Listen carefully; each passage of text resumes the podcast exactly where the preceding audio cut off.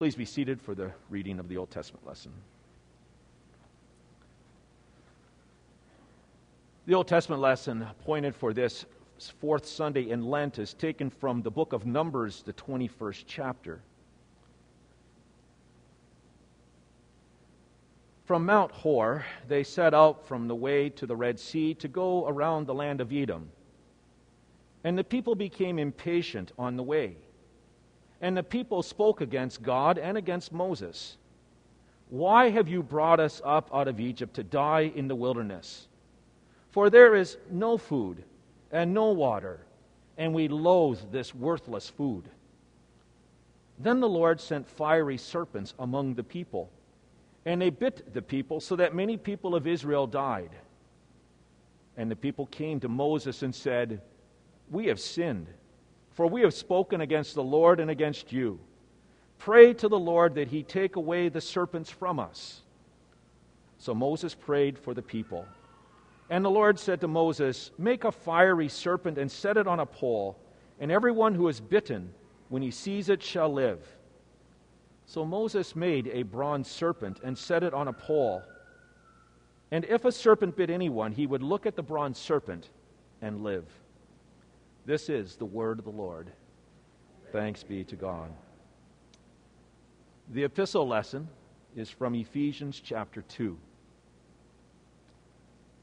"And you were dead in the trespasses and sins in which you once lived, following the course of this world, following the prince of the power of the air, the spirit that is now at work in the sons of disobedience, among whom we all once lived in the passions of our flesh, carrying out the desires of the body and the mind, and were by nature children of wrath like the rest of mankind. But God, being rich in mercy, because of the great love with which he loved us, even when we were dead in our trespasses, made us alive together with Christ. By grace you have been saved, and raised us up with him, and seated us with him in the heavenly places in Christ Jesus, so that in the coming ages he might show the immeasurable riches of his grace and kindness toward us in Christ Jesus. For by grace you have been saved through faith. And this is not of your own doing. It is the gift of God, not a result of works, so that no one can boast. For we are his workmanship, created in Christ Jesus for good works, which God prepared beforehand that we should walk in them." This is the word of the Lord. Thanks be to God. We rise to hear the Holy Gospel. The Holy Gospel is according to St. John, the 3rd chapter. Glory to you, O Lord. I should give just a little bit of context to this text. This is in John 3, Nicodemus, one of the Pharisees, comes to visit Jesus by night. And Nicodemus is very much interested in Jesus and learning from him. Anyways, this is where Jesus has this conversation with Nicodemus about needing to be born again. And Nicodemus, of course, doesn't quite understand what Jesus is talking about, because Jesus is talking about a spiritual rebirth. And Nicodemus says, "What do you mean? I need to go back in the womb of my mother and be born again?" And of course, Jesus says, "Well, no, that's silly and ridiculous." He says, "No, I'm talking about a spiritual rebirth, because you are born of flesh. He who is born of the flesh is of flesh, and so you need to be born of the Spirit. You need that rebirth." And so he's talking about holy baptism and the like. And then Jesus goes on in the discourse, and he then comes to this passage that we're going to read beginning at verse 14. And Jesus actually references the Old Testament lesson that I read to you just a few moments ago. And just as that snake was lifted up in the wilderness, so the Son of Man will be lifted up, and everyone who looks to him will be rescued. And you're going to hear that now. So Jesus said, "As Moses lifted up the serpent in the wilderness, so must the Son of Man be lifted up, that whoever believes in him may have eternal life. For God so loved the world that he gave his only Son, that whoever believes in him should not perish, but have eternal life. For God did not send his Son into the world to condemn the world, but in order that the world might be saved through him.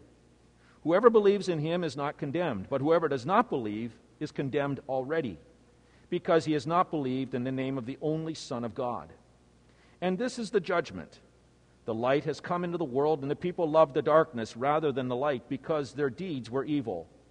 For everyone who does wicked things hates the light and does not come to the light, lest his deeds become exposed. But whoever does what is true comes to the light, so that it may be clearly seen that his deeds have been carried out in God.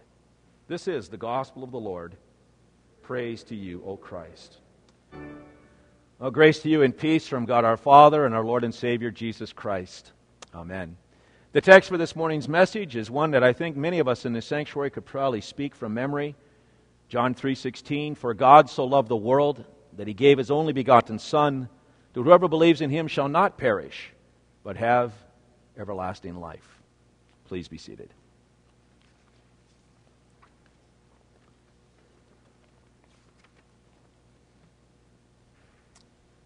Martin Luther referred to John 3:16 as the gospel in the miniature. But its message is anything but miniature.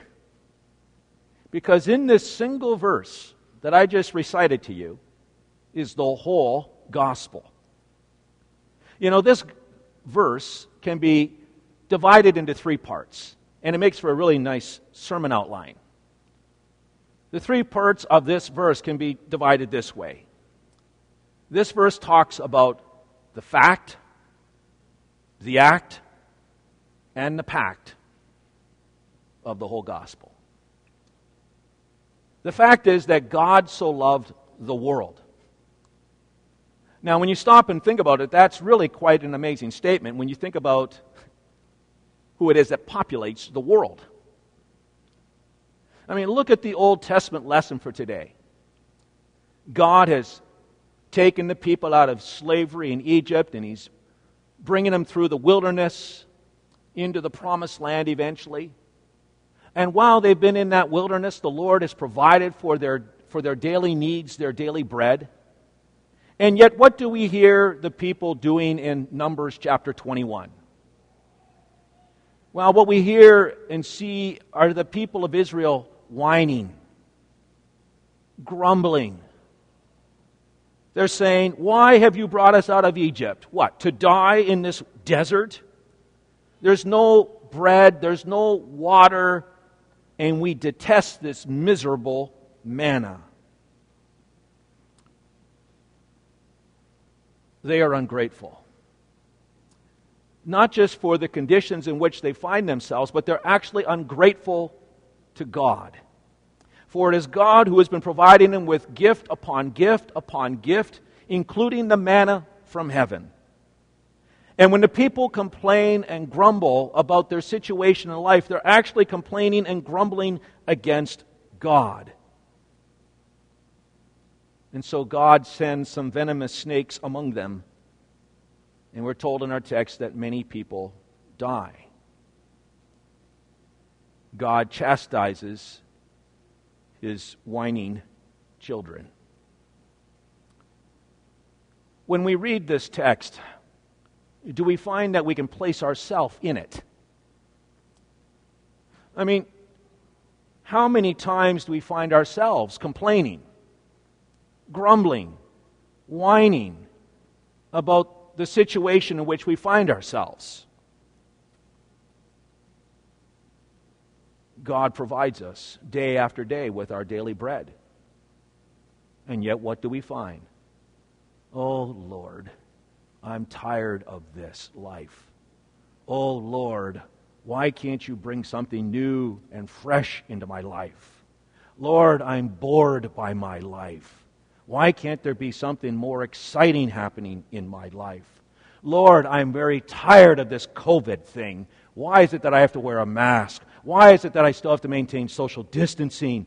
Lord, can't you please just bring an end to all of this?" And all the while, as we grumble and complain and whine about our situation in life, God continues to provide gift upon gift, grace upon grace. And as we grumble and complain about life, about our work, about our government, about everything, it seems, who are we really grumbling and complaining against? But the one who gives us those gifts, God himself. This grumbling and whining really speaks to what Jesus was talking about with Nicodemus. When he says to Nicodemus, flesh gives birth to flesh. This whining and grumbling spirit is just testimony to the fact that we are sinful people. And as sinful people, we do grumble and we do complain against God and for the blessings that He even gives to us in our life. It's a sign that the curse of sin still influences and shapes our thinking and our behavior. And yes, it even causes us at times to be outright resistant and rebellious against God. And that's why I said a few moments ago that when we read that God so loved the world, that it's really quite a remarkable statement that God would love such people like us. And yet, here's the fact. God indeed loves the world. God loves the entire populace of this world. God the Father has the same compassion and mercy and concern for everyone. God has love and compassion and mercy for the people that you and I might detest. He even has love and mercy and concern for the people who detest Him. God's love, you see, covers over a multitude of sin. Paul speaks like this too in our epistle lesson for today when he says, because of His great love for us, God, who is rich in mercy, who is an abundant in mercy, makes us alive with Christ even while we're dead in our trespasses and sins, for it is by grace that you have been saved. And so God's very nature is one of love and mercy, for God is the creator of everyone. In Isaiah 49, we read these words, "Can a mother forget the baby at her breast and have no compassion on the child that she has born?" And the answer is yes. Sadly, a mother can have no compassion for the child she gives birth for. So can the father, by the way. But God says through the prophet Isaiah, though she may forget, I will never forget. God will never forget because, you see, He loves each and every one of us. Despite our sin, despite our rebellion, despite our whining and ungratefulness, God so loved the world. And we see that in our text where God so loved the grumbling and whining Israelites that He actually spared them, didn't He? For many of those who were bitten by the poisonous snakes could look at the snake that had been lifted up on a pole, and they could look at that, and God would heal them. And similarly, God comes to us, and He invites us to look up at Jesus, who was raised on a cross so that we might be healed. And that brings me to point 2. For God so loved the world, that's the fact, that He acted. He gave His only begotten Son. Jesus is God in the flesh. He is the second person of the Holy Trinity. We confess this fact in the second article of the Apostles' Creed when we say, I believe that Jesus Christ, true God, begotten of the Father from all eternity, is my Lord. Jesus is my Lord. We confess the deity of our Lord and Savior Jesus Christ for good reason, because you see, God the Father says of Jesus at His baptism and in His transfiguration, this is my Son. And even Jesus said of Himself, no one has ever gone into heaven except the one who came from heaven, the Son of Man who is in heaven. The earliest Christian creed was this: Jesus Christ is Lord. And indeed, He is Lord. The Bible tells us that Jesus Christ is eternal. He was in the beginning, was the Word, John 1 says. The Bible tells us that Jesus is unchangeable. Jesus Christ is the same yesterday, today, and forever. The Bible tells us that Jesus is everywhere present, for Jesus promises, I will be with you always unto the end of the age. And the Bible tells us that Jesus knows absolutely everything, for Thomas confessed, Lord, you know all things. And it was Jesus, the eternal Son of God, who the Father gave into death for rebellious, ungrateful humanity, for you and for me. I mean, who of us can comprehend a love so deep? But God the Father lifted his Son on the cross. The bronze snake was lifted up to save the Hebrew people from the bite of the venomous snake. And Jesus says that he too will be lifted up, that the Son of Man will be lifted up, and whoever looks to him will be saved. They will receive eternal life. And so Jesus was lifted up on that Good Friday so that he might save us from the venomous bite of sin and death. And this is, again, something that we confess in the explanation of the second article of the Apostles' Creed, where we say, Jesus, the only begotten Son of God, has redeemed me from sin, from death, from the power of the devil, and he did it not with gold or silver, but with his holy, precious blood, with his innocent suffering and death. Who can comprehend such a love as this? The story is told of an earthquake that shook a seashore village about 100 years ago in Japan. Now, being accustomed to tremors, the villagers went back to their activities. But above the village, on a high plain, a farmer was observing the sea from his home. And as he observed the water, he noticed that the sea appeared dark and it was acting strangely. It was moving against the wind. It was running away from the land. And the old man knew what this meant. And his one thought was that he needed to warn the people of the village. And so he called to his grandson. He said, "Bring me the torch. Make haste." In the fields behind his home lay stacks of rice ready for the market. The rice was worth a fortune. And the man, he hurried out with his torch to that rice, and in a moment the dry rice stalks were blazing. And the villagers below saw the smoke, and the temple bell began to clang with urgency. Fire, fire, fire. And so back from the beach, away from the strange seas, up the steep side of the cliff, raced the people of the village as they had but one objective: to save the crop of their rich neighbor. "He's mad," some of them shouted. And as the villagers reached the plain, the old man shouted at them at the top of his voice. He said, "Look." And at the edge of the horizon, they saw a long, lean, dim line, a line that thickened as they gazed.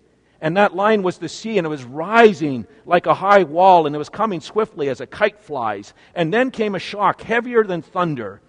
A great swell struck the shore with the weight that sent a shudder through the hills and tore the homes apart like matchsticks. And the waves came back roaring again and again and again, smashing everything in their presence. And then it receded. It returned to its place.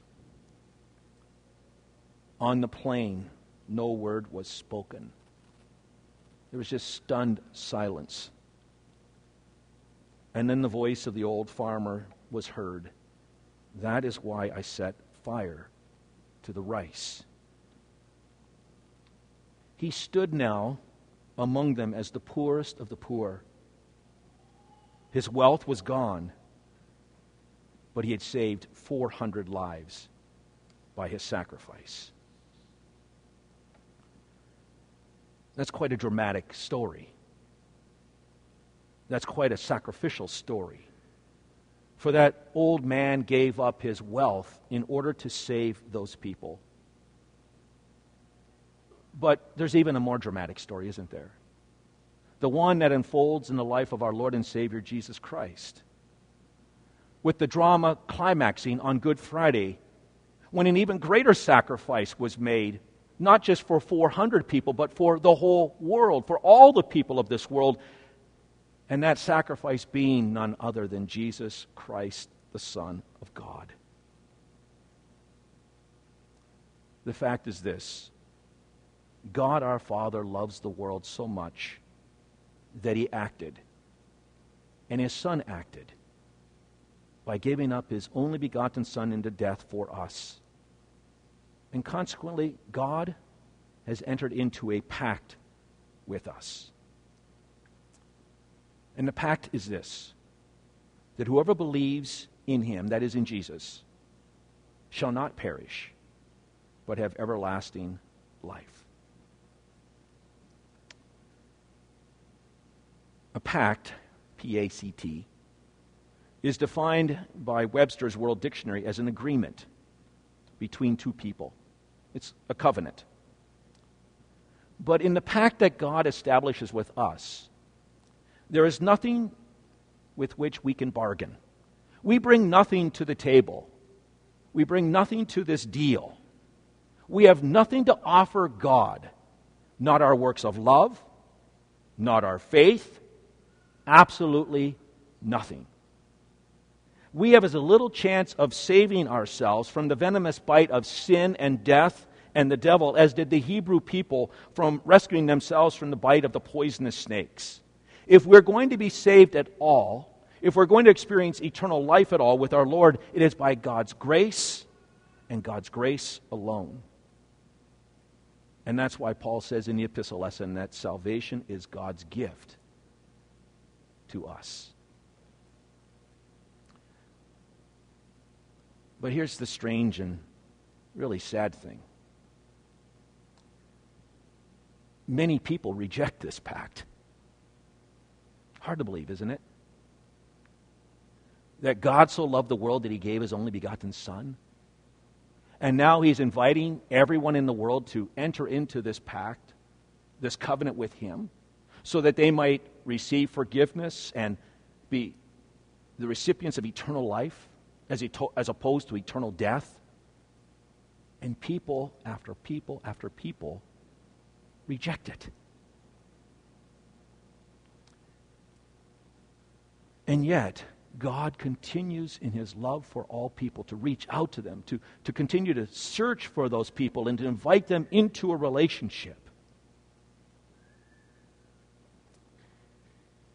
One of the things that I was reviewing with the confirmands over at ISJ when I was teaching them confirmation recently was that I believe that I cannot believe. Think about that for a moment. I believe that I cannot believe. See, this is a biblical truth. Oftentimes we hear that we have to do something in order for God to love us, that we have to bring something to this table and bargain with God. Even our own faith we often turn into a work that it's something I have to do. I have to believe so that God will forgive me.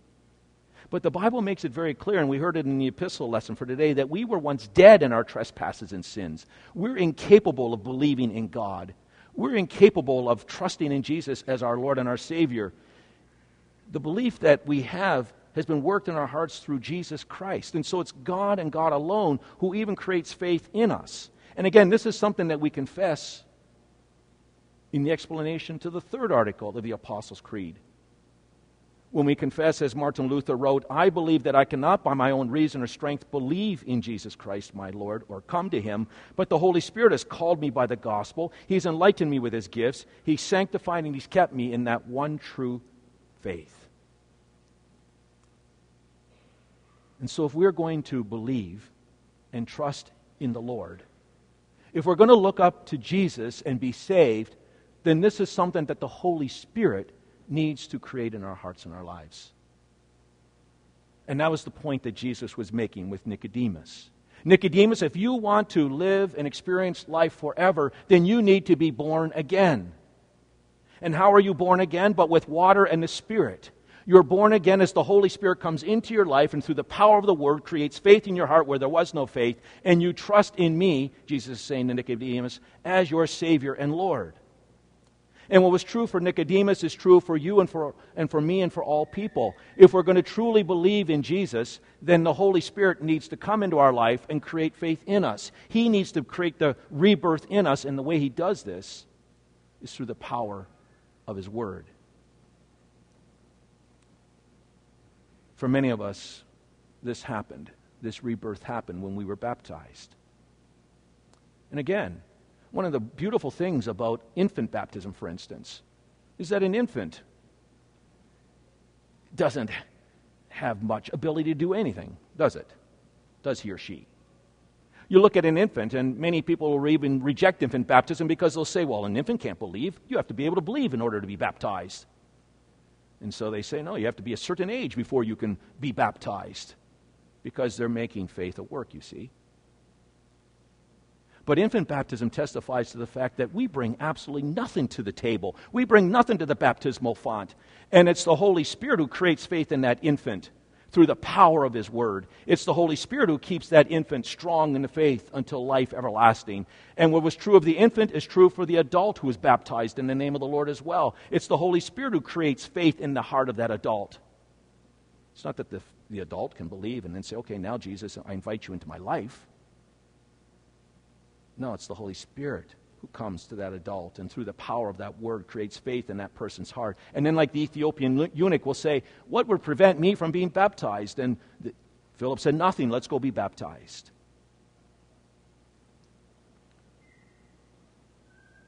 And so God in His love for us not only sends Jesus Christ into this world to be our Savior, but He also in His love for us sends the Holy Spirit into our life through the power of His Word, through the sacrament of holy baptism, to bring us to faith and to keep us in that one true faith. And this pact that God establishes with us, it brings us so many gifts. I mean, just think of the gift that you and I have because God has established a pact with us, or a covenant with us. We have the gift of prayer where we can talk with God anytime, anywhere, knowing that He'll hear us and answer us according to His mercy. We live each and every day knowing that all of our sins are forgiven because of Christ's shed blood on the cross of Calvary. We know that we have the Holy Spirit living in us through His Word, and that the Holy Spirit is producing in us fruits of faith. And then we think about how God brings us together collectively as a congregation so that we can encourage and support one another in our pilgrimage on earth. These are just some of the gifts that God brings to us in this pact, in this covenant. But the greatest gift of all is eternal life.